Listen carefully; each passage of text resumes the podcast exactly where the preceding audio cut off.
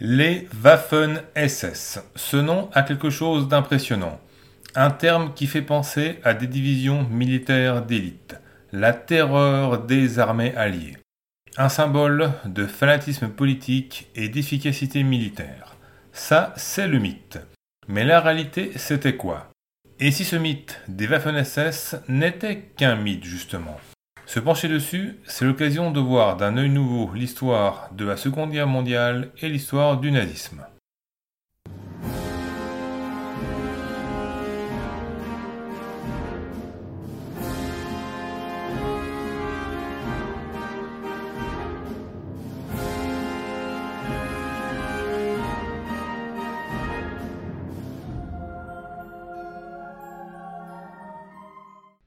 La Waffen-SS était la branche militaire de la SS. SS qui fondée en 1925 était elle-même une milice du parti nazi.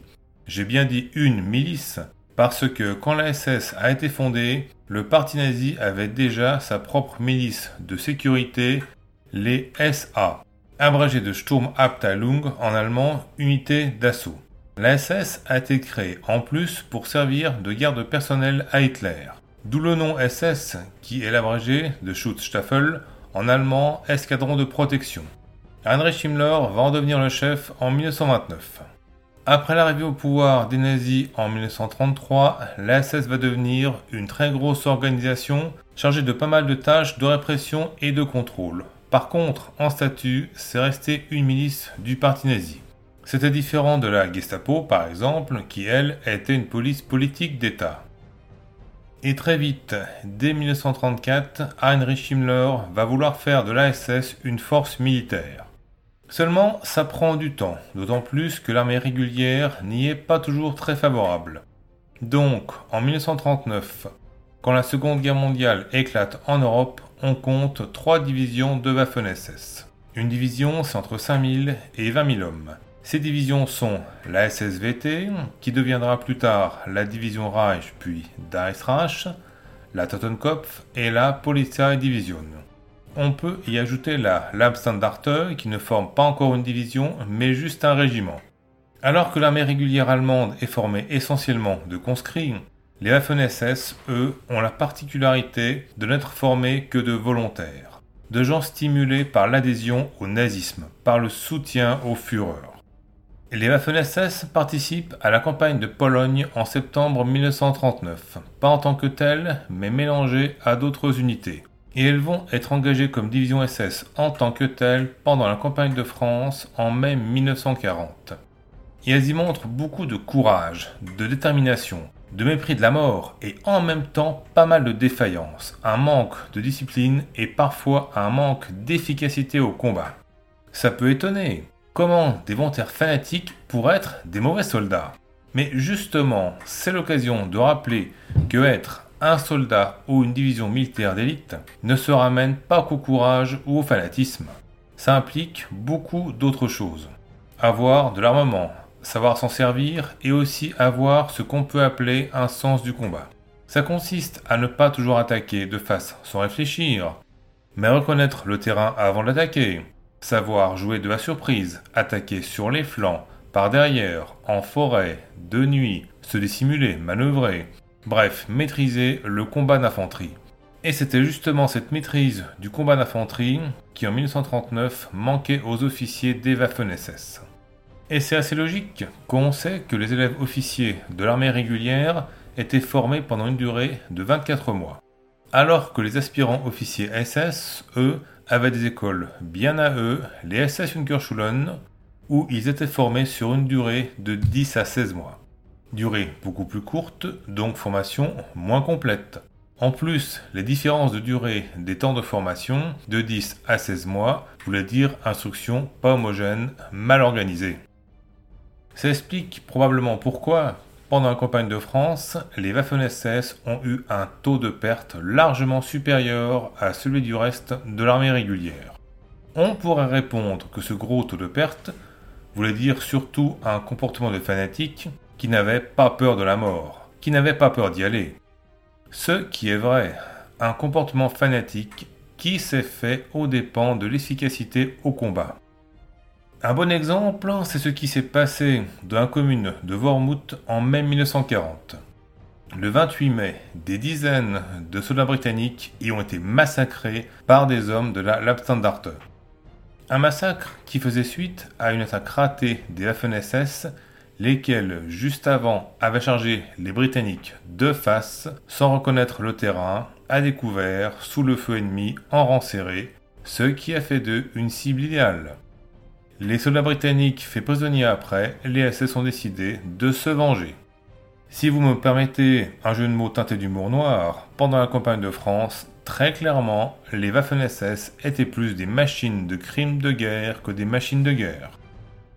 Un peu moins d'un an après la campagne de France, la campagne des Balkans en avril 1941 est l'occasion pour les Waffen-SS de se faire connaître par le public allemand. En mars 1941, un coup d'État en Yougoslavie fait craindre que le pays passe du côté des ennemis de l'Allemagne.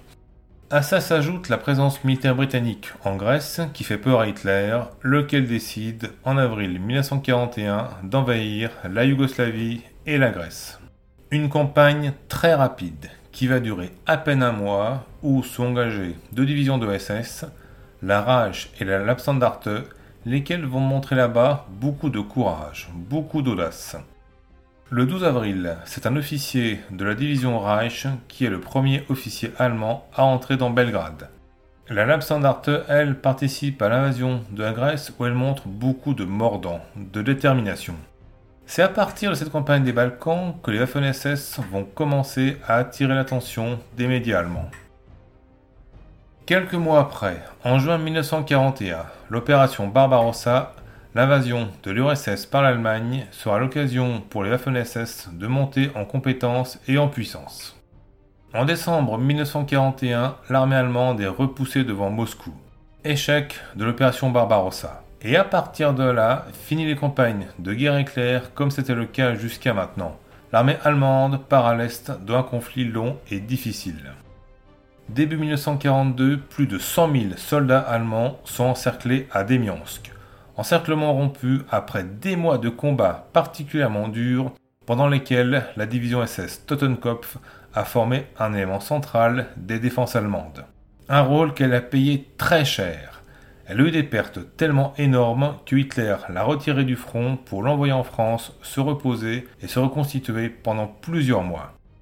Avant la Totenkopf, c'était les divisions Reich et Lapsandarte qui début 1942 avait aussi été envoyé en France se reposer et se reconstituer.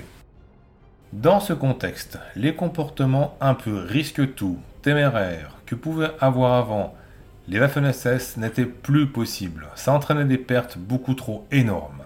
Et donc, les Waffen-SS ont complètement revu leur façon de faire et de penser. Ils sont devenus plus professionnels. Ils ont fait en sorte d'acquérir les maîtrises du combat d'infanterie ce qui s'est fait surtout par un changement complet des programmes d'instruction. Et pour ça, les Allemands se sont souvent très largement inspirés des techniques de l'armée soviétique. Certaines unités SS ont aussi fait en sorte d'acquérir un maximum de chars pour devenir des unités blindées, avec donc une plus grande puissance de feu. Mais ça voulait dire d'autres soucis d'ordre tactique, parce que les manœuvres en formation blindée ne se font pas comme les manœuvres en combat d'infanterie. La bataille de Kharkiv en mars 1943 a été un bon exemple de la progression et des limites de progression des Waffen-SS. C'est le moment de rappeler que Stalingrad n'a pas été la toute fin des offensives allemandes sur le front de l'Est. Juste après Stalingrad, en février 1943, le général Erich von Manstein lance une contre-offensive en Ukraine. Y participent les divisions SS d'Aestrach, l'Absandarte et Totenkopf. Et c'est ce corps d'armée SS qui prend la ville de Kharkiv le 14 mars 1943, ce qui leur vaut les félicitations de von Manstein et les louanges des actualités cinématographiques allemandes. Seulement, si les divisions de Waffen-SS ont été les seules à prendre Kharkiv, c'est parce qu'elles ont été les seules à l'attaquer. Les ordres de von Manstein étaient justement de ne pas perdre de temps à prendre la ville qui n'avait pas trop d'intérêt d'un point de vue stratégique, mais au contraire la contourner pour continuer à percer les lignes soviétiques au nord. Ordre que le général SS Paul Hauser a choisi de ne pas suivre. Il a préféré, comme il a dit lui-même, déposer Kharkiv au pied de son Führer. Résultat, 4 jours de combat avec des grosses pertes avant que Kharkiv passe sous contrôle allemand. Et d'ailleurs, c'est pendant ces combats que les Waffen-SS ont massacré plusieurs soldats soviétiques qui étaient soignés dans l'hôpital de la ville. Un massacre que les actualités cinématographiques allemandes n'ont, comme c'est étonnant, pas montré. Et ça, c'était une constante du comportement des Waffen-SS. Je ne parle pas de crimes de guerre. Je parle du fait d'avoir désobéi aux ordres de von Manstein. Les Waffen-SS avaient en effet souvent tendance à jouer aux électrons libres, à ne pas toujours suivre les ordres, et à ne pas toujours renseigner l'état-major sur le mouvement. Pendant la bataille de Kharkiv, suite à une erreur de manœuvre, les soldats de la Dasrach ont dû saboter une trentaine de chars pour éviter qu'ils ne tombent aux mains des soviétiques. Ce qui montre que la maîtrise du combat en formation blindée n'était pas encore totalement acquise. Et le commandant du corps d'armée blindée SS lui-même, après la bataille de Kharkiv, a déclaré regretter que l'attaque frontale était encore trop souvent préférée à des manœuvres tactiques plus élaborées. Le signe que la maîtrise du combat tactique n'était pas encore au top non plus. Mais n'empêche que, en 1943, les Waffen-SS avaient un niveau bien meilleur qu'en 1940. Elles étaient mieux équipées, mieux formées. Elles étaient sur le chemin pour devenir des divisions d'élite. Et elles le seraient devenues si à partir de 1943, Himmler n'avait pas décidé d'en agrandir le nombre. Une extension qui va être source de pas mal de problèmes. À partir de l'été 1943, la guerre commence à mal tourner pour l'Allemagne. Les Anglo-Américains débarquent en Italie et de là remontent lentement vers Rome. À l'est, l'armée rouge commence à repousser les Allemands hors du territoire soviétique. L'Allemagne a donc besoin de plus en plus d'hommes. S'ajoute à ça la volonté de Himmler de, à terme, remplacer toute l'armée de terre par les Waffen-SS. D'où à partir de 1943 une véritable inflation du nombre de nouvelles divisions SS. Jusqu'en 1943, la hausse du nombre de divisions SS était régulière. On en comptait 3 en 1939, 4 en 1940, 6 en 1941, 8 en 1942. Mais ce nombre bondit à 17 fin 1943, à 29 fin 1944 et il atteindra 36 en avril 1945. Les SS sont en théorie formés que de volontaires. Mais avec ce gonflement énorme du nombre de divisions, le nombre de volontaires qui aurait été nécessaire, lui, ne suit pas. Dès décembre 1942, pour former les nouvelles 9e et 10e divisions SS, on manque de volontaires et on doit recruter de force. Même chez les plus anciennes divisions SS, Reichsreich, Viking, Totenkopf, le manque de volontaires se fait aussi sentir. Par exemple, au printemps 1943, la Lapsandarte doit accueillir des personnels de l'armée de l'air. En même temps, elle doit céder ses meilleurs officiers et sous-officiers pour aider à la formation d'une autre nouvelle division SS, la Hitlerjugend. En février 1944, c'est la Reichsreich qui intègre de force dans ses rangs 950 habitants d'Alsace et de Moselle, les fameux malgré nous. Ce qui faisait la particularité et la force des Waffen-SS, le fait d'être formés que de volontaires fanatisés, cette particularité donc est de moins en moins vraie. Est-ce que ça s'est traduit par une baisse d'efficacité au combat? Voyons comment se sont comportés les Waffen-SS pendant la bataille de Normandie de juin à août 1944. Pendant cette bataille de Normandie, six divisions SS ont été engagées, dont la Amsterdarte, la Reichsreich et la Hitlerjugend. Là-bas, les SS ont montré le même mordant, la même rage, la même volonté de vaincre que d'habitude. Surtout la Hitlerjugend. Seulement, comme en 1940, ça ne voulait pas forcément dire efficacité au combat. En fait, en Normandie, les SS ont été surtout bons en défense, quand il s'agissait de tenir les positions. Mais par endroits, par moments, l'armée allemande a lancé des contre-attaques. Et c'est dans ces moments-là que les Waffen-SS ont eu parfois des grosses défaillances. Pas toujours. Le 7 juin, quand la Hitlerjugend lance une contre-attaque, celle-ci a réussi. Mais le lendemain, 8 juin, quand la même Hitlerjugend lance une attaque de nuit, ça échoue. Et début août, pendant une contre-offensive allemande en direction d'Avranches, la deuxième division blindée de l'armée régulière a attaqué en même temps que la Lapsandarte et elle avançait beaucoup plus vite. En fait, la Absandarte a à peine réussi à avancer. C'est comme si les défaillances de 1940 se répétaient, comme si la Waffen-SS avait du mal dans les actions offensives. Les SS de la Hitlerjugend ont même parfois choisi de fuir quand les soldats de l'armée régulière, eux, continuaient à avancer. C'est ce qui s'est passé par exemple le 9 juillet dans la région de Caen. Ensuite arrive en décembre 1944 la bataille des Ardennes. C'était une contre-offensive lancée par Hitler dans les Ardennes belges. Quatre divisions SS y ont été engagées, dont la Lepsandarte, la Reichsreich et la Hitlerjugend. Et à ces batailles des Ardennes, ce sont les unités de l'armée régulière qui ont eu le plus de succès, qui ont avancé le plus loin. Celles qui ont le moins avancé, ça a été les unités SS. Elles sont restées coincées vers les communes de La Glaise, Essenborn et Malmedy au nord du front. Et pourtant, les SS se sont quand même acharnés à essayer de percer les lignes américaines, mais ça n'a pas suffi.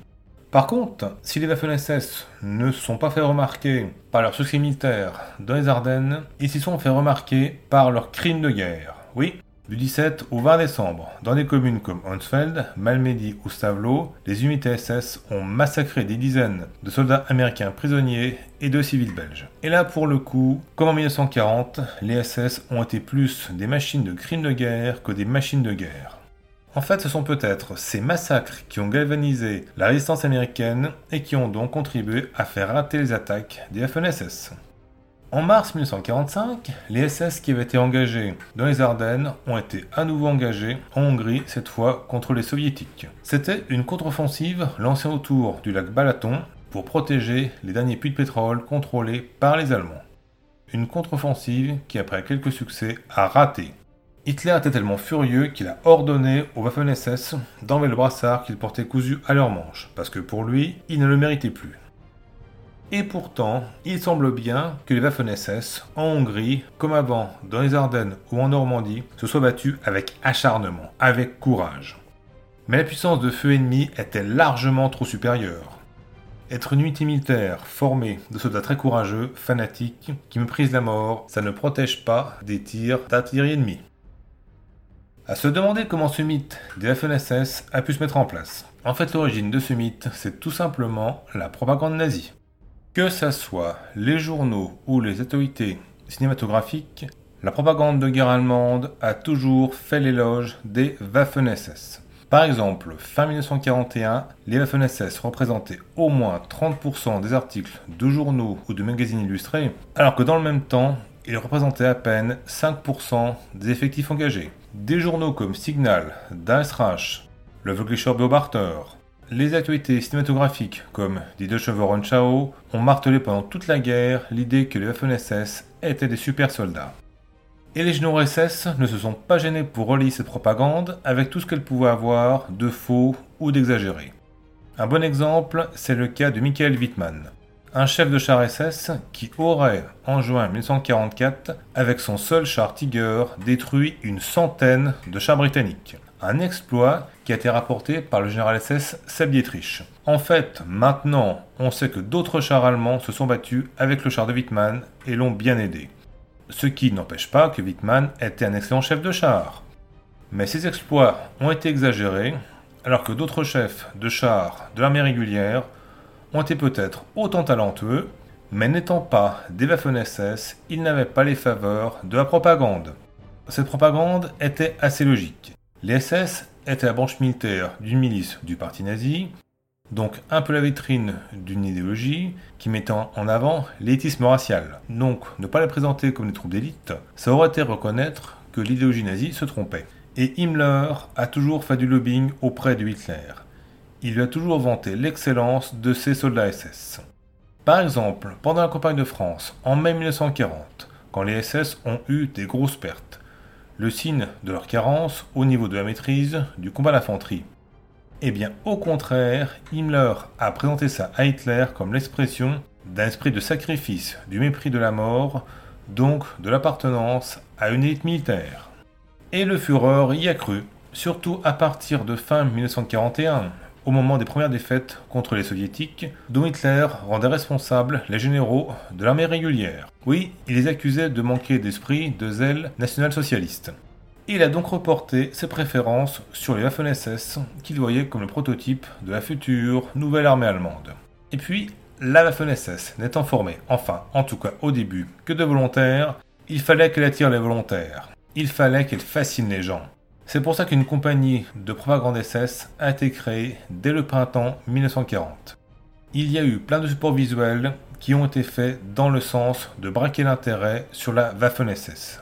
Le sigle SS lui-même, avec sa typographie bien particulière, ça faisait penser à un éclair. Ça évoquait la force, la rapidité, la précision.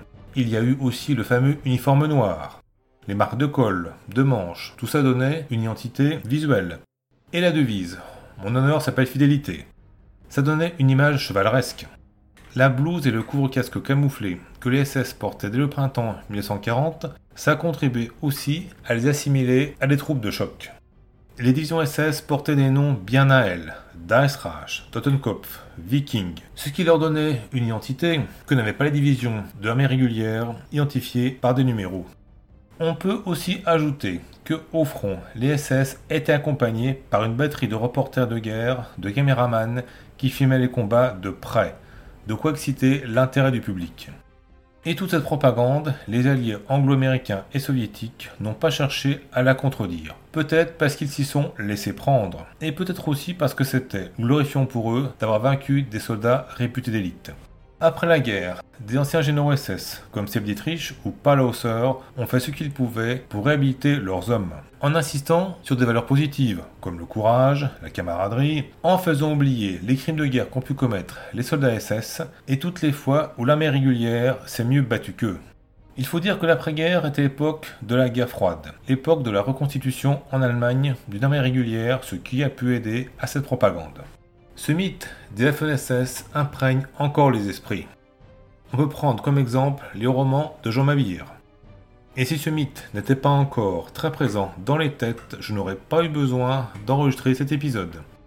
Et justement, cet épisode, je vous remercie de l'avoir écouté. S'il vous a plu, pensez à le partager sur vos réseaux sociaux, que ce soit sur YouTube ou sur vos plateformes de podcast préférées comme Apple Podcast. Mettez-lui un like. Et si vous avez le temps, lâchez un petit commentaire. Ça m'aide à être mieux référencé. Vous pouvez aussi me laisser un pouvoir sur Tipeee. Pour ça, les liens sont dans la description. Bonne fin de journée ou bonne soirée. C'est pour du moment où vous m'écoutez. Et à très bientôt. Ciao